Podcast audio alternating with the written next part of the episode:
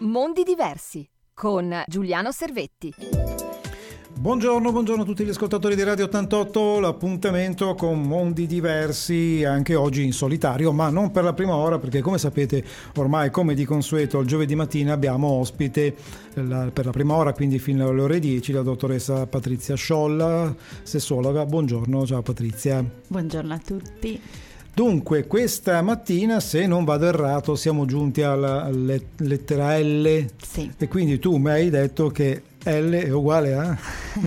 Alla mancanza di libido. Ecco. Ah. Abbiamo già accennato eh, quando parlavamo di desiderio eh, un po' i problemi legati alla mancanza di desiderio. Oggi ci addentriamo un po' di più nello specifico eh, partendo proprio dalla differenza tra mancanza di desiderio e l'assenza, quindi proprio l'evitamento della sessualità, perché come abbiamo detto più volte eh, molte coppie non hanno rapporti sessuali e quindi bisogna andare a capire come mai tendenzialmente è maggiore questo problema nelle donne, quindi bisogna andare a vedere come mai... Mh, mm, e quindi eh, se c'è qualcosa legato al fisico eh, o se invece come molto spesso noi crediamo ci siano soltanto delle scuse quindi il mal di testa per mm. non avere rapporti sessuali quei famosi mal di testa che, mm. che arrivano all'improvviso Bene. In realtà non è vero, eh, perché eh. il mal di testa eh, ehm, insomma, si allevia particolarmente con la sessualità, con una buona attività sessuale, con un buon orgasmo, quindi in teoria dovrebbe essere il contrario, però ormai è un luogo comune che eh, se eh, le persone non stanno così bene non possono avere una, un rapporto sessuale. Niente di più falso, quindi eh, chi di voi vuole provare sappia che quando non stiamo troppo bene avere un orgasmo e avere dei rapporti sessuali fa stare meglio, quindi un invito invito per il weekend. Invece di ricorrere a qualche farmaco, esatto. molto meglio tutto ciò che è naturale. Tutto ciò che è naturale, sì, perché la sessualità rilassa, mette in moto eh, dei neuroormoni importanti della nostra vita, per cui eh, tutto migliora dopo ehm, e anche durante, quindi insomma ehm, quando state male è una buona medicina naturale, ecco, diciamo così. Ok, poi, poi parleremo anche del, della differenza che c'è tra il disturbo sessuale sì. eh, ipoattivo, insomma, certo. qualcosa di, di specifico. Sì. Bene, lo facciamo subito dopo uno spazio musicale qui su Radio 88. Ah, vi voglio ricordare 37 70 88 33 88 per chi volesse interagire mh, eh, con il sottoscritto, ma soprattutto in questa fascia oraria con la dottoressa Patrizia Sciolla. Quindi spazio musicale, ci risentiamo subito dopo. Radio 88. Siamo di nuovo in diretta, un attimo di tensione con la regia, ma ci siamo. Dunque, eh, abbiamo accennato a questo argomento. Quindi adesso lo chiedo alla dottoressa Patrizia Sciolla, proprio così per avere una spiegazione. Ehm, sì. C'è differenza mh, tra diciamo, l'avversione sessuale e il disturbo, come abbiamo detto, sessuale ipoattivo? Esatto. Ehm, il disturbo sessuale ipoattivo è un disturbo che, eh, come eh, l'assenza e l'evitamento sessuale, sono due disturbi eh, e vanno indagati e eh, studiati prima di eh, comprendere appunto causa e eh, poi eh, guarigione, diciamo così. Eh, nel primo caso, quindi nel disturbo eh, del desiderio, ehm, il disturbo è legato esclusivamente al non desiderio, quindi io non desidero quella persona, non desidero eh, avere rapporti sessuali. L'evitamento sessuale invece è proprio una chiusura, un'avversione alla sessualità. Dobbiamo eh, dunque capire che cosa accade. Ne parlo prima dell'aspetto femminile perché è quello più eh, eh, diciamo eh, frequente. Pensate che 4 eh, donne su 10 eh, non hanno più rapporti sessuali dopo la menopausa e 2 donne su 10, quindi molte donne, quindi il 19% delle donne anche prima della menopausa. Come mai? Che cosa ehm, accade all'interno della donna? Possiamo dividere un po' eh, i problemi in fattori fisici e fattori ambientali e adesso andiamo a vedere. I fattori fisici dipende proprio dal dolore o dal ciclo ormonale di vita della, della donna. Quali possono essere i problemi fisici? Ne parliamo perché eh, forse molto spesso vengono un po' messi da parte. Allora, eh, il dolore bisogna vedere se è all'ingresso del rapporto sessuale oppure quando è in profondità, eh, parlo proprio del, eh, della penetrazione. Il 28% delle giovani donne ha una candida recidiva derivante e tantissimo vuol dire questo che crea moltissimo dolore. Non solo, dopo il, mm, eh, il rapporto sessuale eh, nell'arco di 24-72 ore dopo il rapporto sessuale il 60% delle donne che ha dolore sviluppa poi una cistite quindi eh, è chiaro che tutto questo non può eh, far mh, aumentare il desiderio e la voglia di approcciare al rapporto sessuale quindi ehm, essere, fare una buona cura, una buona prevenzione è fondamentale. Ehm, vado ancora avanti? O... Ci chiede la linea della regia. Ok, quindi, poi eh, finisco, certo, certo. Lo, lo, spazio successivo andiamo avanti e eh, precisiamo bene questo argomento. Sì. Grazie, linea della regia. Radio 88. Eccoci, riprendiamo quindi l'argomento con la dottoressa Patrizia Sciolla. Eh, prego, stavi sì. affrontando Mentre eh, se il dolore è invece in profondità, quindi quando il pene in vagina già eh, dentro, insomma, ehm, molto spesso nelle, gio- nelle, giovani donne specialmente si tratta di endometriosi oppure di infezioni pelviche. Ricordo sempre che le infezioni pelviche si possono eh, diciamo evitare tramite preservativo, per cui attenzione, continuiamo a usare preservativo, lo dico come fossimo negli anni 70 e 80. Ehm, e poi ovviamente ci potrebbe essere essere un dolore pelvico cronico che quindi eh, impedisce proprio eh, di, alla donna di viversi in modo eh, leggero la sessualità. Mentre negli uomini eh, che cosa accade? Quali sono i fattori diciamo biologici più fisici eh, che possono eh, appunto evitare la sessualità?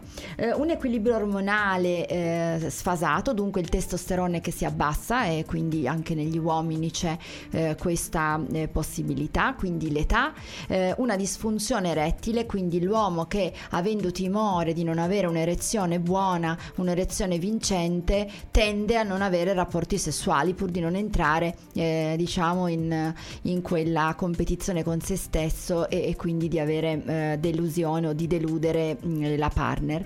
L'obesità, il diabete, eh, una pressione alta, una dieta povera e una grande sedentarietà. Quindi diciamo che sono tutti fattori che in questo momento specifico della nostra vita dove siamo sempre seduti eh, possono tornare eh, molto negativi. Ma ad esempio le, le pillole possono aiutare o, o, comunque c'è sempre bisogno di un desiderio? Certo, le pillole possono aiutare, ma ovviamente eh, se io prendo una pillola e poi vado a fare la spesa al supermercato non avrò un'erezione, eh, chiaramente, devo, essere, eh, devo comunque essere accompagnata dal desiderio, quindi ehm, la pillola ha un significato, molte donne purtroppo, eh, come avevo già anche anticipato in una puntata, sono contrarie perché pensano che sia a quel punto un rapporto eh, finto, ma eh, voglio ricordare che quell'uomo prende quella pillola e si eccita con lei, se fosse davanti al punto al frigo di un supermercato non, non avrebbe un'erezione, cioè, quindi non okay. è una cosa meccanica, quindi, serve comunque eh, gran, un grande desiderio, sfatiamo molto questi, importante. Sfatiamo questi falsi miti. Che, sì, insomma, infatti, perché se ci sono degli aiuti, ecco, esatto, okay. se ci sono degli aiuti bisogna, bisogna usarli, no? Eh, certo. Va bene, andremo ancora avanti con questo argomento argomento, naturalmente subito dopo uno spazio musicale, sempre qui su Radio 88, vi ricordo 37 70 88 33 88. Radio 88. E eh, appunto stiamo affrontando questi argomenti molto molto interessanti con la dottoressa Patrizia Sciolla, sessuologa, in questa rubrica La sessualità non viene di notte, io aggiungo sempre non solo di notte. Non solo, non, non solo. solo. Quindi stiamo affrontando questa, questa, mm. questo argomento del, del, del, della libido, insomma, della della voglia o meno di, di, avere rapporti sessuali e soprattutto l'importanza di, di capire eh, cosa c'è a monte a volte di, di, di un rifiuto proprio anche per non, non, non, arrivare poi a quello che può scaturire in violenza. Esatto, giusto? bravo, sì, esatto. Più, purtroppo molto spesso, siccome non, non abbiamo una buona sessualità, eh, molte persone mm, proprio sentono, eh, si sentono autorizzati a pretenderla. Quindi eh, sì, avere una buona sessualità eh, molto spesso è una grande modalità di fare prevenzione di certe situazioni. Torniamo a noi. Ehm, anche dei farmaci possono eh, diminuire il desiderio e la possibilità di fare eh, una buona sessualità. Per esempio gli antidepressivi e i beta bloccanti, che sono le medicine che si prendono quando ci sono delle cardiopatie. Mm?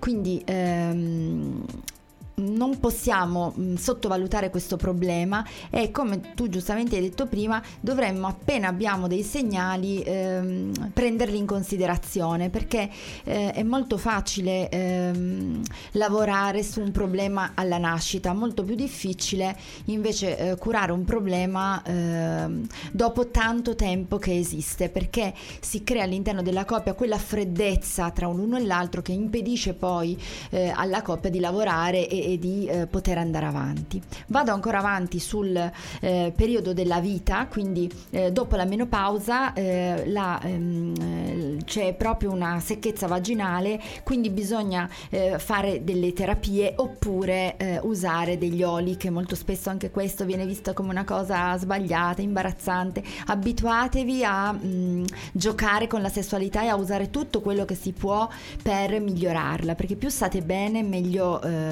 va la coppia. Anche dopo il parto, pensate che il 53% delle donne ha dolore dopo il parto anche dopo due mesi, mm? eh, perché per esempio ehm, se allatta non ha gli estrogeni e, progest- e, e, e, progesteroni per cui questa cosa impedisce un po' eh, l'andamento fluido e normale e piacevole della, della sessualità. Il 25% anche dopo un anno, pensate. Eh, quindi è importante intervenire per, sì, per, alleviare tutto questo. Assolutamente sì. Poi ci so, ah, vado sì, ancora avanti? No, cioè, mi Sempre... chiedono di nuovo la linea okay. regia. Ho tante continu- cose da dire sì, oggi. Continuiamo dopo, sì, sì, te, lo, te lo assicuro. Grazie. Rimanete all'ascolto naturalmente perché è molto molto interessante quello di cui stiamo parlando qui su Radio 88. Radio 88. Riprendiamo questa bella chiacchierata con la dottoressa Patrizia Sciolla sulla sessuologia. Volevo chiederti, scusa, ma ci sono anche dei problemi ambientali a monte di, di, di questi fattori? Che... Sì, chiamiamoli così fattori eh, ambientali, ambientali. No, non che siano l'inquinamento, no. però ehm, sì, per esempio eh, dormire poco. No? Cioè, adesso parliamo proprio di quali sono diciamo un po' eh, i fattori che possono eh, peggiorare questa situazione. Quindi la carenza di sonno eh, aumenta uno stress diciamo biologico, quindi cambia proprio il cortisolo e l'adrenalina. Quindi se si dorme poco, che cosa accade? Che tendiamo a mangiare di più. E a mangiare di più che cosa? A mangiare di più grassi. E i grassi che cosa contengono? contengono zuccheri. E eh, l'aumento di peso di nuovo può portare mh, mm, eh, la donna in particolare, ma anche l'uomo, a piacersi di meno e quindi se mi piaccio di meno di nuovo vado ad agire eh, sulla meno sessualità sono anche più eh, nervosa e irritabile se proprio perché sono ingrassato tendo ad andare in dieta, quindi insomma tutto un circolo, no? Ehm, e quindi che cosa accade? Il nostro corpo, il nostro cervello manda dei segnali di allarme che non solo eh, diminuiscono il desiderio in me, eh, ma eh, anche danno segnali di allarme eh, nell'altra persona che non si sente più così eh, desideroso di avvicinarsi. Anche lo stress, quindi eh, viene consigliato in terapia proprio quando si entra a casa di farsi una buona doccia perché lo stress emana degli odori, degli odori non percepibili eh, fisicamente ma che invece emanano, no? Noi sappiamo che abbiamo questi feromoni che si, si, non si sentono ma si percepiscono, i nostri cervelli lo percepiscono. Eh, fare una buona doccia rilassante che tolga questo stress, eh, anche questo può aiutare e quindi permette alla coppia di non sentirsi stressati perché questo allontana i partner. Ehm, moltissimo tra l'altro. Ehm, eh, altro momento importante eh, è eh, il non durante l'ovulazione, perché durante l'ovulazione la donna ha un desiderio molto alto, questo ovviamente per natura, eh, perché ehm, il testosterone eh, aumenta e quindi chiaramente anche il desiderio ehm, aumenta. Torno a sottolineare che mentre nell'uomo già la sessualità viene vista come qualcosa per calmarsi, purtroppo non avviene la stessa cosa nella donna. La donna invece eh, ritiene che solo se calma può fare la l'amore. Ho capito, Beh, quante cose ci sono dietro, a volte non ce lo immaginiamo, a un, a un negare, una, a avere un, diciamo, un calo del desiderio, una versione. Bene, eh, lo scopriamo ancora naturalmente eh, nei, nei prossimi spazi e noi diamo la linea alla regia di nuovo per un brano musicale. A dopo. Radio 88. E torniamo a parlare di problemi eh, sessuali, in questo caso appunto. Io volevo farti una domanda, ehm, perché abbiamo capito che c'è un momento un po' difficile, un po' particolare per la donna che è quello successivo al parto. Il marito cosa può fare per aiutare la moglie? La Bravo, donna? ottima domanda. Allora, il marito deve portare di peso la donna da un'ostetrica eh, affinché la, le possa essere insegnato come rilassare i muscoli, perché mh, mm, eh, avere eh, un, questa componente dolorosa del muscolo che rimane in tensione è veramente traumatico.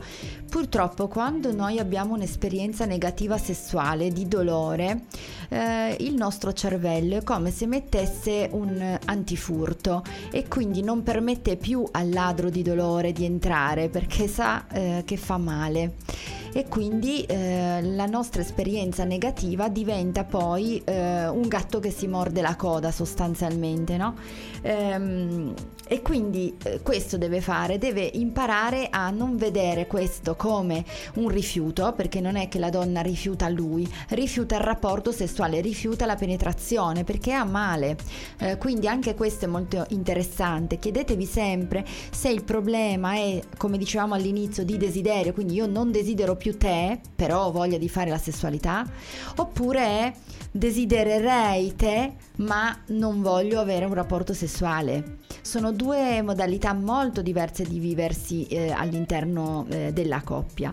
Mm. Ehm, però scusa se ti interrompo, ma quante volte il partner lo capisce questo? Eh, poche. Ecco. Poche perché purtroppo, e qua eh, ci colleghiamo con il nostro, il nostro, problema della violenza, molto spesso l'uomo sentendosi messo da parte da questo eh, legame simbiotico con il neonato ehm, o addirittura ancora in gravidanza, ehm, può manifestare appunto aggressività perché non tollera di eh, avere meno attenzioni e quindi si sente rifiutato, messo da parte e molto spesso non non lo può reggere questo, quindi mm, insomma ehm, il benessere all'interno della coppia è fondamentale, anche i papini devono imparare a capirlo, altrimenti non si va da nessuna parte proprio. Eh? Eh, certo. Ultime cose sì. proprio prima di finire il momento, fate attività fisica, non bevete l'alcol perché l'alcol diminuisce il desiderio sessuale, ehm, le donne dovrebbero bere un bicchiere alla settimana, gli uomini non più di un bicchiere eh, al, al giorno e non fumate perché queste Beh, possono certo. essere tutte cause nella lontananza, magari non subito ma poco dopo. Ho capito. Bene, bene, questi consigli li prendiamo, li, ce li mettiamo lì e li conserviamo per avere una vita sessuale direi normale e piacevole. Sì. Va bene? Oh, di nuovo mi chiede la linea alla regia, quindi gliela diamo, noi ci sentiamo subito dopo, grazie. Radio 88. Abbiamo affrontato queste problematiche mm, non da poco, Patrizia, quindi io ti chiedo, c'è una cura a tutto questo? Sì, sì. allora, intanto dobbiamo partire eh, col fare un'analisi che si dice proprio multidisciplinare, perché eh, non è sufficiente eh, il mio, diciamo quindi un intervento psicoterapeutico perché il primo intervento che bisogna fare sia nella donna che nell'uomo è spedirli da un medico, quindi l'andrologo per l'ometto e la ginecologa per la donna, per verificare che non ci siano eh, problemi di tipo fisico come eh, abbiamo anche accennato, accennato, oggi. Una volta stabilito questo, dobbiamo andare a, e, e, e mettiamo caso che eh, siano sotto controllo e quindi eh, tutto a posto, dobbiamo andare a vedere quali sono i problemi invece di tipo psicologico.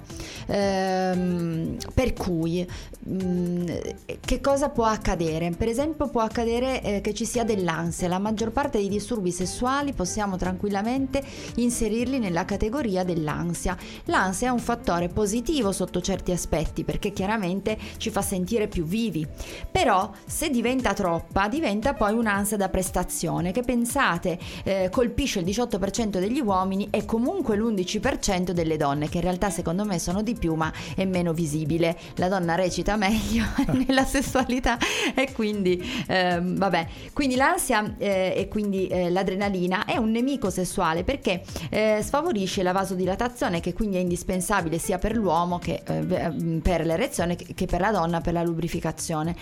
Per cui facciamo molta attenzione perché i problemi d'ansia vanno affrontati sempre. Dopodiché ci possono essere problemi invece di coppia, quindi di comunicazione all'interno della coppia, oppure proprio una sorta di depressione, perché una persona quando è in una fase depressiva eh, chiaramente non, non, ha, non, prova desiderio del piacere, quindi figuriamoci della sessualità. Eh, altro fattore ancora importante è un cambio di identità, quindi la nostra identità sessuale che magari era eterosessuale può diventare omosessuale o viceversa. Anche questo chiaramente fa sì che io avrò un'avversione verso quel partner. Voglio in ultimo, ma non ultimo perché è importantissimo, eh, chi ha un'avversione sessuale molto spesso ha dei traumi pregressi che vanno affrontati. Eh, possono essere stati abusi, possono essere state violenze, possono essere stati eh, dei piccoli o grandi traumi anche infantili che ci si porta avanti, che quindi questo mette un'inibizione fortissima alla sessualità. Ho capito, quindi insomma ci sono tante cose eh, dietro a questi, a questi disturbi, a queste problematiche. Radio 88. Quanto conta la famiglia? In queste problematiche? Tanto, nell'avversione alla sessualità tantissimo, perché eh, le famiglie che sono molto inibenti e quindi vivono la sessualità, non si parla mai di sessualità, viene vista come qualcosa di sporco, come qualcosa di insomma, avverso, ovviamente creerà nelle, specialmente nelle femminucce questo accade, creerà nelle femminucce una grande difficoltà ad avere eh, così la leggerezza del, della sessualità e, e quindi non riescono più più a viversi una sessualità buona, positiva, piacevole, eccetera, perché chiaramente eh, è come se avessero una sorta di giudice interno eh, che impedisce loro eh, di godersi il momento. E pensate che questo avviene non soltanto durante la fase del fidanzamento, ma può avvenire anche durante il matrimonio. Quindi moltissime donne eh, hanno una sessualità finalizzata eh, al matrimonio, quindi per accaparrarsi, quindi come una sorta di dovere, lo devo fare, quindi è giusto, lo faccio, ehm, è eh, finalizzata ad avere i figli e basta. E quindi tutto l'aspetto del piacere, del gioco, figuratevi quante cose abbiamo detto in queste puntate rispetto al gioco, eccetera, tutto rimosso, tutto messo da parte ehm, e quindi è un grosso problema. Quindi mi raccomando, se siete in queste situazioni dovete assolutamente fare un percorso terapeutico, non ci sono altre possibilità, non è che una certo. persona può togliersi il cappello dell'inibizione e, e sentirsi disinibito e potersi vivere tranquillamente una sessualità. Dovete fare un percorso, in, purtroppo okay. non ci sono mh, mm, eh, altre possibilità. Perfetto, la settimana prossima siamo alla lettera M. Sì, M come masturbazione, quindi la prossima volta parleremo proprio della masturbazione femminile e della masturbazione maschile. Generalmente noi siamo abituati solo a pensare che il maschio abbia una masturbazione, invece eh, parleremo di quanto sia importante anche eh, una masturbazione femminile e dei rischi invece eh, che ci possono essere laterali, che probabilmente poco pensiamo a quali possono essere le conseguenze di una troppa masturbazione. Come sempre ci vuole un po' di equilibrio nelle cose cose. Come in tutte le cose. Bene, in chiusura io vorrei anche che tu ricordassi Noi for You. Sì, ehm, Noi for You è sempre uno sportello aperto a tutti. Eh, la prossima settimana ci sarà un incontro dal vivo che vi anticiperò poi, eh, cioè non vi anticipo, vi annuncerò poi giovedì prossimo eh, alle ore 21 eh, a Valle Crosia. Eh, l'argomento non ve lo dico ancora, sarà tenuto dalla mia collega eh, psicoterapeuta Serena Suraci e ovviamente da tutte noi volontarie. Perfetto, io ringrazio la dottoressa Patrizia Sciolla per la sua disponibilità, eh, quindi un saluto e un risentirci giovedì prossimo. Buona sessualità a tutti, grazie.